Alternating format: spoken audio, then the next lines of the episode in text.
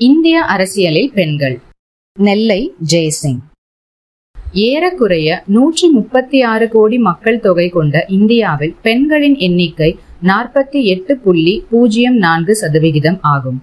வாக்காளர்களை பொறுத்தவரையிலும் நாற்பத்தி எட்டு சதவிகிதம் பெண்கள் இருக்கின்றனர். தமிழ்நாட்டில் பெண் வாக்காளர்கள் ஆண்களை விட அதிகம். இந்தியா பல இன மத மொழி கலாச்சாரத்தை உள்ளடக்கிய பன்முக தன்மை கொண்ட நாடென்பதால் அவர்களின் அரசியல் ஈடுபாடு என்பதும் அதனை ஒட்டியதாகவே இருக்கிறது. இந்தியா வளர்ந்து வரும் நாடாக வல்லரசை நோக்கி நகரும் நாடாக உலகின் பார்வைக்கு தோன்றிய போதும் பாலின வேறுபாடு பெரிய அளவில் இருப்பதால் அதனை தகர்த்தெறிந்து பொதுவெளியில் அரசியலில் பங்கு கொள்ளும் நிலை பெண்களிடையே மிகவும் குறைவாகவே இருக்கிறது. இந்தியாவில் பாலின சமத்துவம் இன்மையால் அரசியலில் பெண்களின் பங்களிப்பு என்பது வலிமையானதாக இல்லை. இந்திய சுதந்திர போராட்டத்தில் பெண்களின் பங்களிப்பு குறிப்பிடத்தக்க அளவு இருந்துள்ளதை காணலாம். வேலு நாச்சியார் ராணி லட்சுமிபாய் ராணி சென்னம்மா ருக்மணி லட்சுமிபதி சரோஜினி நாயுடு விஜயலட்சுமி பண்டிட் என சுதந்திர போராட்டத்தில் ஈடுபட்ட பெண்களின் பட்டியல் மிக நீண்டதாகும். எனினும் அன்றும் இன்றும் அரசியலில் பெண்களின் பங்களிப்பு என்பது மிகவும் குறைவாகும். இந்திய அரசியல் அமைப்பானது ஆண் பெண் பாகுபாடற்ற சமத்துவத்தை உறுதி செய்கிறது. ஆனால் நடைமுறையில் சமத்துவம் என்பது உறுதிப்படுத்தப்படவில்லை. மிக அரிதான சந்தர்ப்பங்களில் குடியரசுத் தலைவராக பிரதம மந்திரியாக மாநில முதலமைச்சர்களாக ஆளுநர்களாக பெண்கள் இருந்துள்ளனர். இன்று ஆண்களுக்கு சம அளவில் வாக்காளர்களாக இருந்து வெற்றி தோல்விகளை நிர்ணயிக்கும் சக்தியாகவும் பெண்கள் இருக்கின்றனர். ஆனால் அரசியலில் அவர்களின் பங்களிப்பு என்பது பத்து சதவிகிதத்திற்கு குறைவாகும். இதனால் உலகளவில் இந்தியாவின் இடம் என்பது நூற்றி நாற்பத்தி எட்டு ஆகும். பிரதிநிதித்துவ பங்களிப்பில் நூற்றி தொண்ணூத்தி மூன்று நாடுகளில் இந்தியாவின் இடம் நூற்றி நாற்பத்தி மூன்று ஆகும். அரசியலில் பெண்களின் பங்களிப்பு என்பது மூன்று அம்சங்களை கொண்டதாக இருக்க வேண்டும். ஒன்று பெண்களை வாக்களிப்பில் முழுமையாக கலந்து கொள்ளச் செய்வது. இரண்டு பிரதிநிதிகளாக தேர்வு செய்வது. மூன்று ஆட்சி நிர்வாகத்தில் பங்கு பெறச் செய்வது. ஆனால் இந்தியாவை பொறுத்தவரை தேர்தல் நேரங்களில் வெறும் வாக்காளர்களாக மட்டுமே பெண்கள் அங்கீகரிக்கப்படுகின்றனர். அதை தாண்டி ஆட்சி அதிகாரத்தை தர இந்திய ஆணாதிக்க சமூக அமைப்பு முன் வருவதாக இல்லை. அதன் வெளிப்பாடாக ஒவ்வொரு தேர்தலின் போதும் நாடாளுமன்றத்திற்கும் மாநில சட்டமன்றங்களுக்கும் வாக்குறுதியாக அளிக்கப்படும் முப்பத்தி மூன்று சதவிகித பெண்களுக்கான இட ஒதுக்கீடு என்பது இன்று வரை சாத்தியப்படவில்லை. பெண்களுக்கு முப்பத்தி மூணு சதவிகிதம் இட ஒதுக்கீடு வழங்கும் நூத்தி எட்டாவது அரசியல் திருத்த மசோதா ரெண்டாயிரத்தி எட்டில் இந்திய நாடாளுமன்றத்தில் கொண்டு வரப்பட்டது ஆனால் அதனை நிறைவேற்ற இன்று வரை முடியவில்லை. அதே நேரம் எல்லா அரசியல் கட்சிகளும் தங்களது தேர்தல் அறிக்கைகளில் முப்பத்தி மூன்று சதவிகித இட ஒதுக்கீடு வழங்க வேண்டும் என தவறாமல் கூறி வருகின்றன. ஆனால் அதனை பெற்று தருவதற்கான முயற்சிகளில் கட்சிகள் ஈடுபடுவதில்லை. இந்நிலையில் பெண்கள் அதிக அளவில் அரசியலில் ஈடுபட்டு அதிக எண்ணிக்கையில் வெற்றி பெற்றால் மட்டுமே இது சாத்தியமாகும். தேசிய அரசியல். இந்தியாவில் பெண்களின் தொகைக்கு ஏற்ப பிரதிநிதித்துவம் நடுவன் அரசில் மட்டுமல்லாமல் மாநிலத்திலும் இல்லை என்றே கூற வேண்டும். ரெண்டாயிரத்தி பத்தொன்பதாம் ஆண்டு நடைபெற்ற மக்களவை தேர்தலில் எழுநூற்றி இருபத்தி நாலு பெண்கள் போட்டியிட்டு எழுபத்தி எட்டு பேர் மட்டுமே தேர்ந்தெடுக்கப்பட்டனர். இது உறுப்பினர் தொகையில் பதினாலு புள்ளி ஐந்து எட்டு சதவிகிதம் ஆகும். மாநிலங்களின் சட்ட சபைகளிலும் இதே நிலை நீடிக்கிறது. உதாரணமாக ரெண்டாயிரத்தி பதினாறில் தமிழக சட்டப்பேரவைக்கு நடந்த பொது தேர்தலில் இருநூற்றி முப்பத்தி நான்கு இடங்களுக்கு இருநூற்றி பதினாலு பெண்கள் போட்டியிட்டு இருபத்தி ஓரு பேர் மட்டுமே தேர்ந்தெடுக்கப்பட்டனர். இது ஒன்பது சதவிகிதம் ஆகும். மாநில சட்டமன்றங்களால் தேர்ந்தெடுக்கப்பட்டு நியமனம் பெறும் மேலவையில் உள்ள இருநூற்றி நாற்பத்தி ஐந்து உறுப்பினர்களில் தற்போது இருபத்தி ஏழு பேர் மட்டுமே பெண் உறுப்பினர்களாக இருக்கின்றனர். இவ்வாறு இரண்டு அவைகளுக்கும் பெண்கள் மிகவும் குறைவாக தேர்வாவதால் அமைச்சரவையிலும் அவர்களுக்கான பிரதிநிதித்துவம் குறைவாகவே கிடைக்கிறது. தற்போதைய எழுபத்தி ஐந்து பேர் கொண்ட நடுவண் அமைச்சரவையில் எட்டு பெண்மணிகளுக்கு மட்டுமே இடமளிக்கப்பட்டிருக்கிறது. இவ்வாறான நிலைகளை பார்க்கும்போது அரசியல் அமைப்பு சட்ட திருத்தத்தின் ஊடாக அவர்களுக்கான இடம் உறுதிப்படுத்தப்பட்டால் மட்டுமே அவர்கள் உரிய பிரதிநிதித்துவத்தை பெற முடியும் என்பது தெளிவாகிறது. ஆண்கள் ஆதிக்கம் அதிகமாக இருக்கும் தேர்தல் அரசியலில் பெண்களின் பங்களிப்பு குறைவாக இருந்தாலும் வாய்ப்பு கிடைத்த பெண்கள் அதனை பயன்படுத்தி இந்திய அரசியலில் சாதனைகள் பல புரிந்துள்ளதையும் காணலாம். குடியரசுத் தலைவர் ஆளுநர் முதலமைச்சர் மக்களவை சபாநாயகர் அமைச்சர்கள் என பல பெண் அரசியல்வாதிகளாக பதவி வகித்த போதும் ஆயிரத்தி தொள்ளாயிரத்தி அறுபத்தி ஆறில் திருமதி இந்திரா காந்தி பிரதமராகி ஆயிரத்தி தொள்ளாயிரத்தி எழுபத்தி ஒன்னில் பாகிஸ்தான் மீது போர் தொடுத்து பங்களாதேஷ் என்ற ஒரு நாட்டை உருவாக்கிய போது உலகம் இந்திய பெண்மணியை வியப்போடு உற்று நோக்கியதை காணலாம். இந்திரா காந்தி சாதனை பெண்ணாக இருந்த போதும் அவருக்கான அரசியல் வாய்ப்பானது அவரது தந்தை நேருவின் வாயிலாக வந்ததாகவே கருதப்படுகிறது.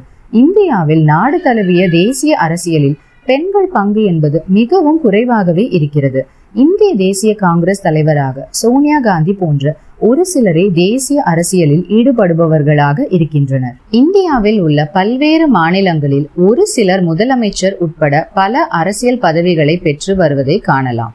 தமிழகத்தில் முதல் பெண் முதலமைச்சராக வி. என். ஜானகி பின்னர் ஜெயலலிதா டெல்லியில் ஷீலா தீட்சித் குஜராத்தில் ஆனந்தி பென்படேல் ராஜஸ்தானில் வசுந்தரா ராஜேஷ் காஷ்மீரில் மெஹபூபா முக்தி உத்தரப்பிரதேசத்தில் மாயாவதி என முதல்வர்கள் இருந்துள்ள நிலையில் இன்று ஒரே பெண் முதலமைச்சராக மேற்கு வங்காளத்தில் மம்தா பானர்ஜி மட்டுமே இருந்து வருகிறார். இந்தியாவில் இருபத்தி எட்டு மாநிலங்களும் ஏழு ஆட்சி பகுதிகளும் இருந்த போதும் இன்று நிகழ்கால அரசியலில் ஒரு பெண் முதல்வர் மட்டுமே இருப்பதிலிருந்து இந்திய அரசியலில் பெண்களுக்கான இடம் எந்த அளவு மிகவும் குறைவாக இருக்கிறது என்பதை புரிந்து கொள்ளலாம். உள்ளாட்சி அமைப்புகள். இந்தியாவில் அதிகாரம் பொருந்திய தேசிய அரசியலில் பெண்களுக்கான இடம் மிகவும் குறைவாக இருந்த போதும் உள்ளாட்சி அமைப்புகளில் பெண்களுக்கான இடம் சட்டப்பூர்வமாக்கப்பட்டிருப்பது வரவேற்கத்தக்க அம்சமாகும். ஆயிரத்தி தொள்ளாயிரத்தி தொண்ணூத்தி மூன்றில் அரசியல் சட்ட திருத்தம் மூலம் உள்ளாட்சி அமைப்புகளில் முப்பத்தி மூன்று சதவிகிதம் இடம் பெண்களுக்கு ஒதுக்கப்பட்டதன் பின்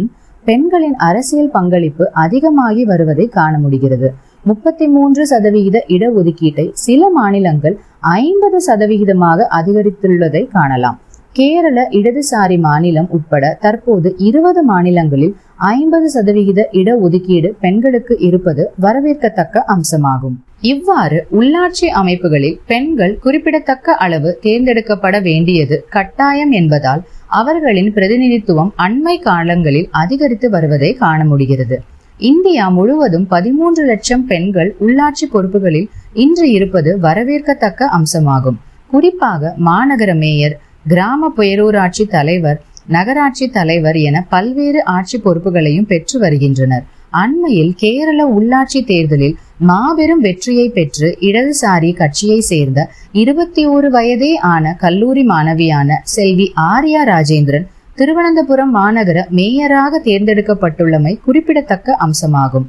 அதுவும் இந்தியாவிலேயே மிக வயது குறைந்த மேயர் என்ற பெருமையையும் இப்பெண்மணி பெற்று அரசியல் விழிப்புணர்வை ஏற்படுத்தி இருக்கிறார் இதே போன்று ஆந்திர மாநிலத்தில் ஹைதராபாத் மாநகராட்சி வரலாற்றில் முதல் முறையாக இந்த ஆண்டு மேயர் துணை மேயராக இரண்டு பெண்கள் தேர்ந்தெடுக்கப்பட்டுள்ளமை இந்திய அரசியலில் பெண்களின் பங்களிப்பு வளர்ந்து வருவதையே காட்டுகிறது. உள்ளாட்சி அமைப்புகளில் பொதுவாக பெண்களுக்கான இட ஒதுக்கீட்டையும் தாண்டி விளிம்பு நிலையில் வாழும் ஆதிக்க சமூகத்தால் பல நூற்றாண்டுகளாக நசுக்கப்பட்டு வாழும் தலித் மற்றும் பழங்குடியின பெண்களும் அரசியல் அங்கீகாரம் பெறும் வகையில் அவர்களுக்கும் உள்ளாட்சி அமைப்புகளில் தனிப்பட்ட இட ஒதுக்கீடுகள் வழங்கப்பட்டுள்ளமையை காணலாம். கேரள மாநிலம் இடதுசாரி ஆட்சியில் பத்தனாபுரம் என்ற ஊராட்சியில் தினக்கூலி தூய்மை பணியாளராக வேலை பார்த்த தலித் பெண்ணான திருமதி ஆனந்தவள்ளி என்பவர் அதே ஊராட்சி தலைவராக தேர்ந்தெடுக்கப்பட்டுள்ளமை அரசியலில் பெண் இனத்திற்கு கிடைத்த மிகப்பெரிய அங்கீகாரமாகும். இந்தியாவில் வரலாற்று காலம் தொட்டு கவனிப்பாரற்று இருந்த ஒரு சமூகமானது கொஞ்சம் கொஞ்சமாக வளர்ச்சி பெற இவை உதவுவதுடன் அரசியல் பிரவேசமானது பெண் அடிமைத்தனம் வீழ்ச்சி பெறவும் உதவுகிறது என கூறலாம். நிர்வாகத்தில் அதிகாரமின்மை. இவ்வாறு பொது பிரிவினரான பெண்களுக்கும் தாழ்த்தப்பட்ட பெண்களுக்கும் உள்ளாட்சி அமைப்பின் ஊடாக அரசியல் பிரவேசம் கிடைத்த போதும் நடைமுறையில் பூரணமாக அதனை பயன்படுத்தும் வாய்ப்பு மறுக்கப்படுவதாக தெரிகிறது. உள்ளாட்சி அமைப்புகளுக்கு தேர்வாகும் பெண்களுக்கான நிர்வாக அதிகாரங்களை அவர்களின் கணவர் சகோதரர்கள் பெற்றோர் எடுத்துக்கொள்வதாகவும் அறியப்படுகிறது. மறுபுறம் சட்ட ரீதியான இடஒதுக்கீடுகளின் அடிப்படையில் மக்களால் வாக்களித்து தேர்ந்தெடுக்கப்பட்ட தாழ்த்தப்பட்ட சமூக இன பெண்கள் நிர்வாகம் புரிவதை ஆதிக்க சாதியினர் தடுக்கும் போக்கும் இந்தியாவில் காணப்படுகிறது. தமிழ்நாட்டில் ஆத்துப்பாக்கம் ஊராட்சி மன்ற தாழ்த்தப்பட்ட பெண் தலைவர் திருமதி அமிர்தம் சுதந்திர தின விழாவில் கொடியேற்ற அனுமதிக்கப்படவில்லை. தெற்கு திட்டை ஊராட்சி மன்ற தலைவர் ராஜேஸ்வரி கொடியேற்ற அனுமதிக்கப்படாததுடன் இருக்கை வழங்காது தரையில் அமர வைக்கப்பட்டார். இவ்வாறு தாழ்த்தப்பட்ட பெண்கள் மீதான அரசியல் தாக்குதல் இந்தியாவில் எல்லா மாநிலங்களிலும் நடந்து வருகிறது. ஆணாதிக்கம் சாதியம் இரண்டையும் எதிர்த்து போராடி அரசியலில் வெற்றி பெறுவது என்பது இந்தியாவில் சிரமமானதாகும். உலகம் போற்றும் பெண்கள் இந்தியாவில் இருந்ததாக இருப்பதாக நாம் பெருமைப்படலாம். ஆனால் அரசியல் ஆட்சி அதிகாரத்தில் அவர்களுக்கான பங்கும் பங்களிப்பும் மிகவும் குறைவு என்றே கூற வேண்டும். இந்திய சமூக கட்டமைப்பு அவர்கள் அரசியல் பக்கம் வருவதை பெருமளவிற்கு தடுக்கிறது. ஆணுக்கும் பெண்ணுக்கும் வெவ்வேறு வகையான நியதிகளை இந்திய சமூகம் கடைபிடித்து வருகிறது. ஆணுக்கு ஒழுக்க கோட்பாடு வேறு பெண்ணுக்கு ஒழுக்க கோட்பாடு வேறு என சமூகம் நிர்ணயம் செய்துள்ளது. காலம் காலமாக பெண்ணை பூட்டி வைத்த ஆணாதிக்க மனப்பான்மை பரவலாக இன்றும் இருக்கிறது. அரசியலில் இறங்கினால் பெயர் கெட்டுவிடும். சமூகத்தில் குடும்பத்தில் மரியாதை கிடைக்காது என்ற மனப்பான்மை பெண்களிடம் இருப்பதால் அவர்களின் அரசியல் ஈடுபாடு என்பது குறைந்தே காணப்படுகிறது. இந்தியா ஒரு பணக்கார நாடல்ல. ஆனால் அரசியலில் ஈடுபட பணம் படைத்த குடும்ப பின்புலம் அவசியமான தகுதியாக இங்கு கருதப்படுகிறது. இதனால் வறுமை கோட்டை தொட்டபடி வாழும் மத்திய வர்க்க பெண்கள் அரசியலுக்கு வர முடிவதில்லை.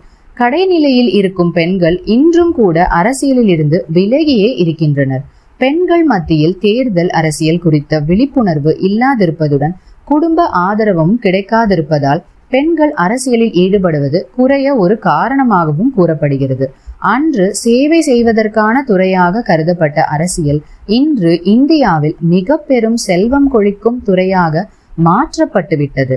எனவே அரசியல் என்பது மிகப்பெரிய போட்டி களமாகிவிட்ட இன்றைய காலகட்டத்தில் பெண்கள் பங்களிப்பு என்பது குறைந்தே காணப்படுகிறது. அண்மை காலங்களில் விண்வெளி இராணுவம் உட்பட அனைத்து துறைகளிலும் பெண்கள் பங்காற்றி வரும் சூழ்நிலையில் அரசியலிலும் அவர்களின் பங்கு மிக அவசியமானதாக கருதப்படுகிறது.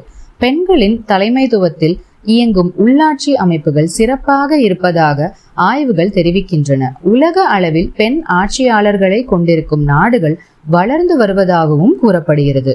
எனவே இந்திய நாட்டின் வளர்ச்சிக்கும் பெண்களின் பங்களிப்பு மிகவும் அவசியமானதாக கருதப்படுகிறது. வணக்கம்.